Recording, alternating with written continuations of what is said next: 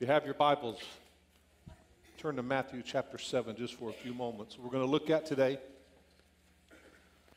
a hymn called How Firm a Foundation. Now, I believe, if I'm not mistaken, Charlie Myers, you sent this to me when I was in Jackson South Hospital in Miami with my son. And Charlie sent me this hymn, How Firm a Foundation. We'll tell you a little bit about the author in just a moment, but we're going to go to Matthew chapter 7, and I'm going to tell you right off the bat, we're not going to get through all 5 points today, so some of you are relieved at that, but you've got the notes, you can fill in the blanks. We're going to look at How Firm a Foundation. Let's go to Matthew chapter 7. If you're with me, let me hear an amen. Amen. Therefore, everyone who hears these words of mine and puts them into practice is like a wise man who built his house on the rock. The rain came down. The streams rose. The winds blew and beat against that house.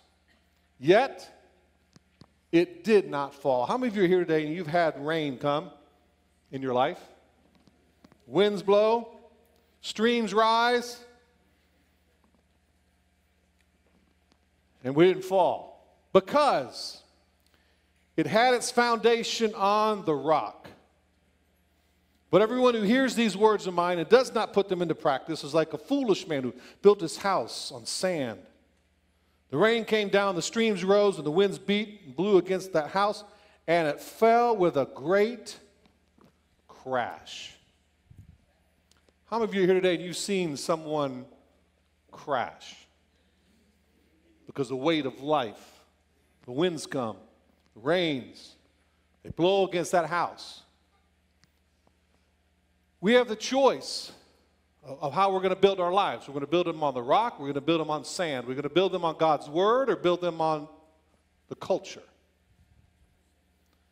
And Robert Keene was a Baptist music minister in London who wrote this beautiful hymn, and we're going to sing it at the end of our service. We're going to, on the back of your notes, you'll notice that you have the, his beautiful song there, How Firm a Foundation. We're going to sing that as we conclude our service today. But he was a Baptist music minister in London, and he wrote the hymn. And normally on the hymns, you'll notice in your hymnal book or when you see the author of the hymn. And for whatever reason, obviously humility, Robert Keene, a doctor, wrote this hymn, and all he put, when you're supposed to write where the author is, all he wrote was the word K.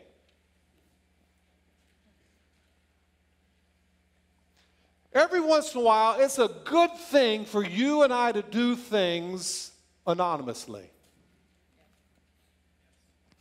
He was so humble that he didn't want to take credit for writing the hymn, so he wrote the letter K. And hymnologists, men and women who study hymns, they couldn't figure out who K was until they finally did research and found out that it was Dr. Robert Keene of London, England.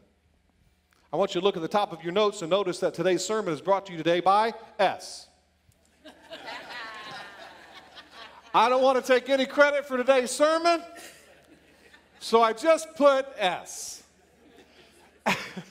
As a reminder to all of us that every once in a while, it's a really good idea to do something and not take credit.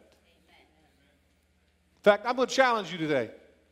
Those of you in the balcony, those of you on the lower level here, how about we do something this week for somebody and we don't take the credit? Do something in secret. Because the Bible says that when you and I do something in secret, when you and I write a hymn and we don't put our name on it, when you and I preach a sermon and don't take credit for it, when we buy someone's groceries at Publix or someone's gas at 7-Eleven, the Bible says that when you did do it in secret, God's going to reward you. But if you and I do things to be noticed by men, Jesus said very clearly in Matthew chapter 7, you've earned your reward. You might get a pat on the back. Wow, that was cool.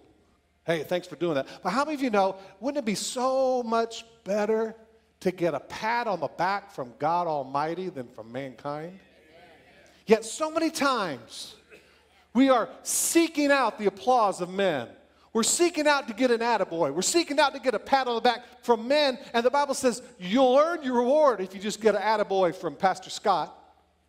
But if you do things in secret and nobody knows about it, the Bible says God's going to reward you. How fulfilling is it going to be this week when you and I wake up on Monday morning and say, I'm going to do something for somebody and no one's going to know who it is?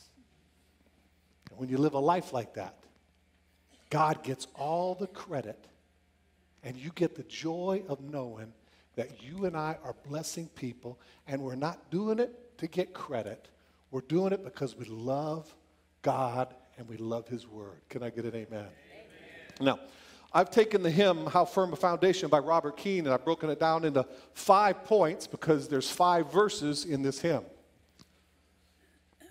We're going to look at hopefully a few of these, but probably just number one. And we're going to see and discover today how we can live a life of unwavering faith. How many of you want to live a life of unwavering faith? That when the storms come, and they're going to come, when the wind blows, the wind's going to blow, when the rain comes and the storms surge, we are going to live a life that is unwavering. So I've taken his hymn, broken down into 5 different verses, and I want to thank Charlie Myers for sending this to me because I really never was aware of this hymn. But it is beautifully crafted and filled with God's Word. So point number one, here's how you and I can live a life of unwavering faith. Number one, you can live a life that is going to weather the storms of life when you rely on God's Word for strength. When you rely on God's Word for strength, the wind will come, the rain will come, the storms will surge, but you will be strong because you are depending on God's Word for strength. Look what Robert Keene wrote in verse number 1. He says this, "How firm a foundation, ye saints at Pine Castle, is laid for your faith in His excellent Word. What more can He say to you than He hath said to you who for refuge to Jesus have fled?" I like that.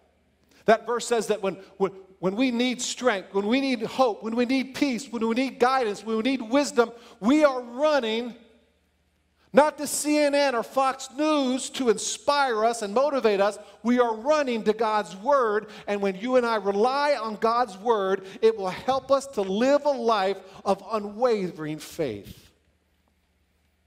I pray that God would raise up men and women in this church that love God's Word. My grandma George, who was a saint, she was a volunteer Sunday school teacher at Niagara Falls First Assembly of God in Buffalo, New York. She was a volunteer Sunday school teacher for 45 years. My grandpa was the church treasurer, and he volunteered for 45 years in one church. My grandma gave me a Bible when I graduated from Edgewater High School in 1979. And in that Bible, she wrote in the front of that book, that beautiful book, Psalms 119, "I have hid God's Word in my heart that I may not sin against God." You see, one of the ways that you and I can weather the storms of life is to rely on God's Word for strength. This is more than just a book. This is more than just a historical account of God's goodness and mercy. This Word is life. And when you and I look to this Word to guide us and to fill us with hope and healing and peace, it helps us to weather the storms of life.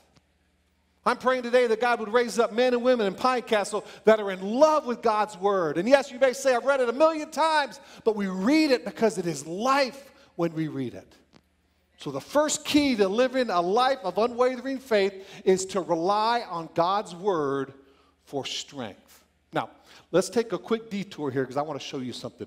Go to 2 Timothy. That's in the New Testament. 2 Timothy, verse 3, and this is not in your notes. You're going to have to write this out your own. 2 Timothy chapter 3, verse 16. I want you to see this. How many are still with me? Let me hear an amen. Amen. How many love God's word today? Amen.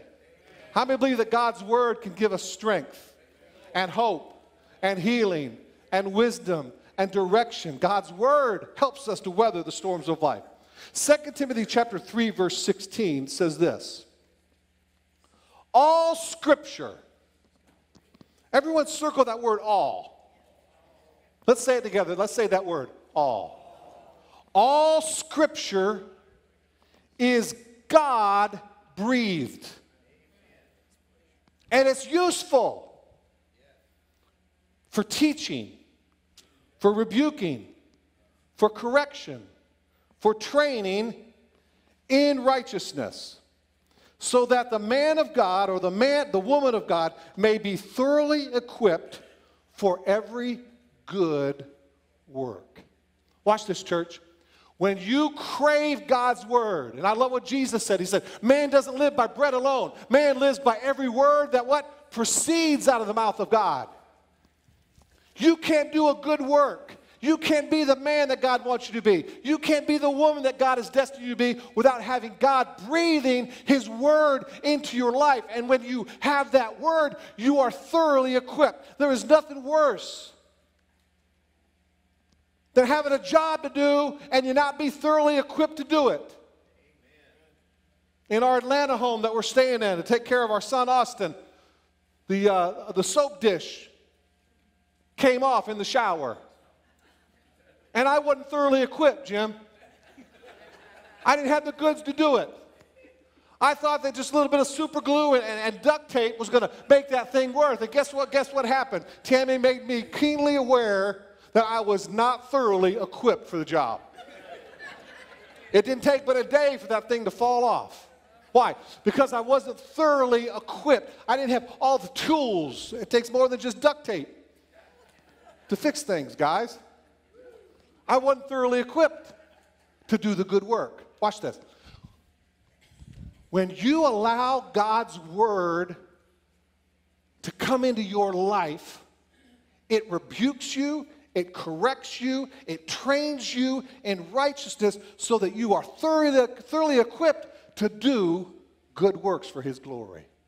We need God's word to equip us to do what he's called us to do. Amen. Now, look at the first verse of that again, 2 Timothy chapter 3, verse 16. All scripture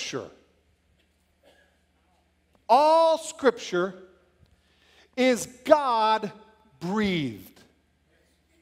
Now let's stop right there. Powerful truth. Powerful principle I'm getting ready to teach you. Watch this.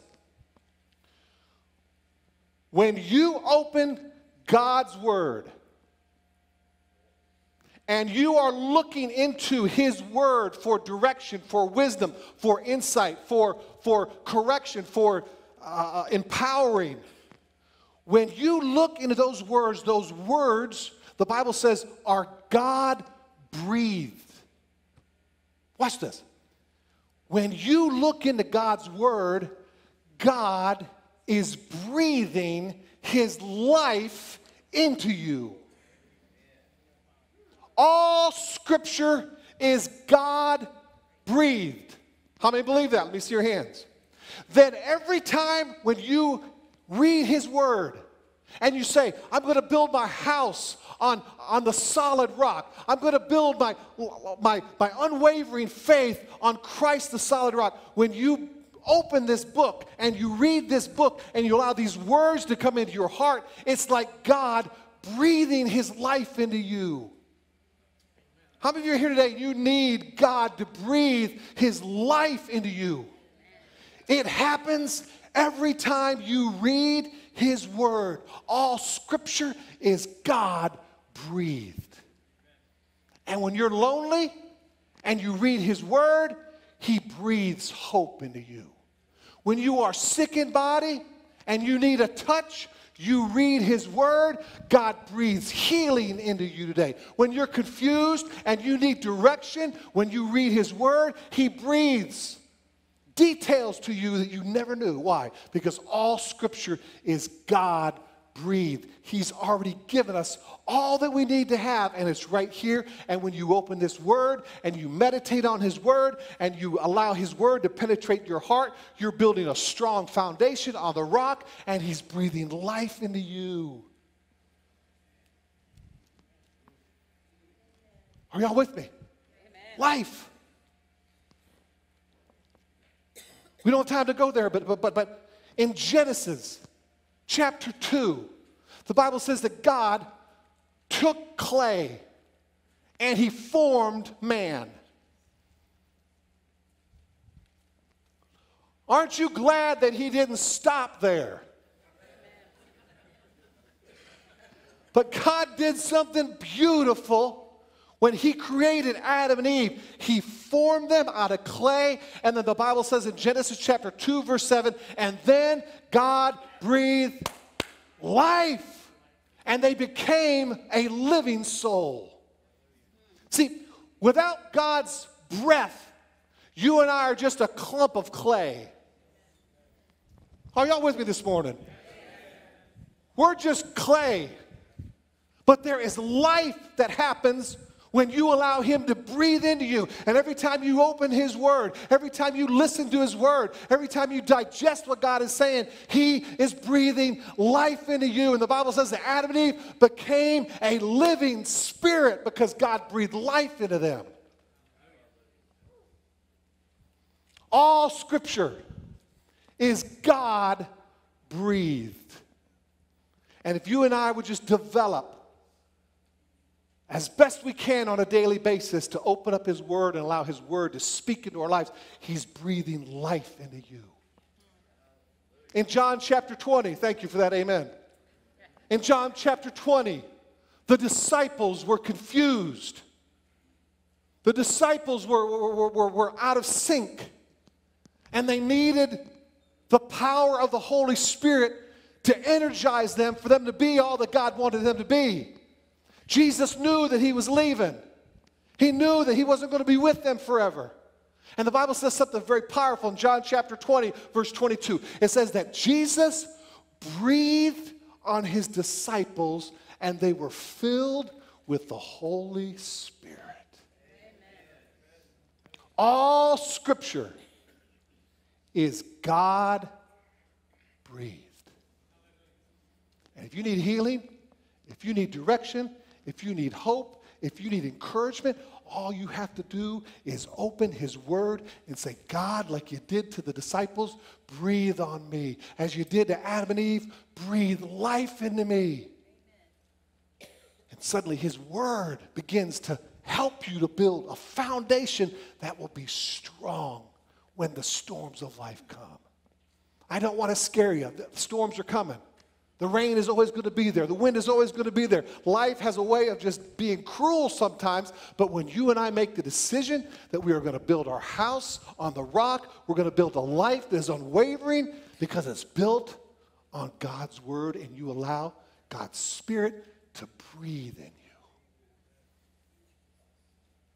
In fact, I'd like you to do that right now. Bruce, if you can go to the keyboard, I just want you, just where you're seated, just lift up your head and lift up your hands just for a moment and ask God, like you did to Adam and Eve, ask God like you did to the disciples, ask God to breathe his life into you today.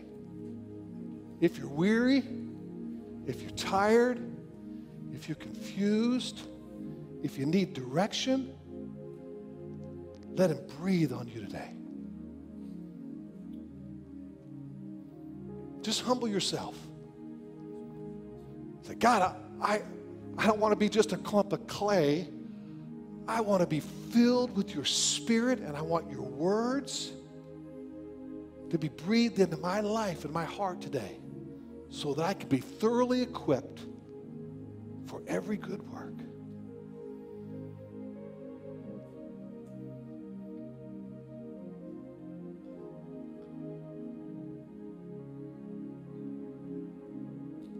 beautiful presence of the Lord here today.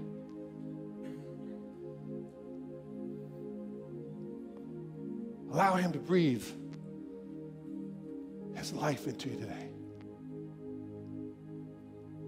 Make the decision, make the choice today that you're going to crave God's word. Man doesn't live by bread alone. He lives by every word that proceeds out of the mouth of God. Let him who has ears to hear, let him hear what the Spirit is saying to the church. Come, Holy Spirit. Speak to your people. As we open your word, breathe life into us. God, as you breathe life into the empty, dry bones, breathe life into us today with your word so that we can weather the storms of life, so that we can have an unwavering faith.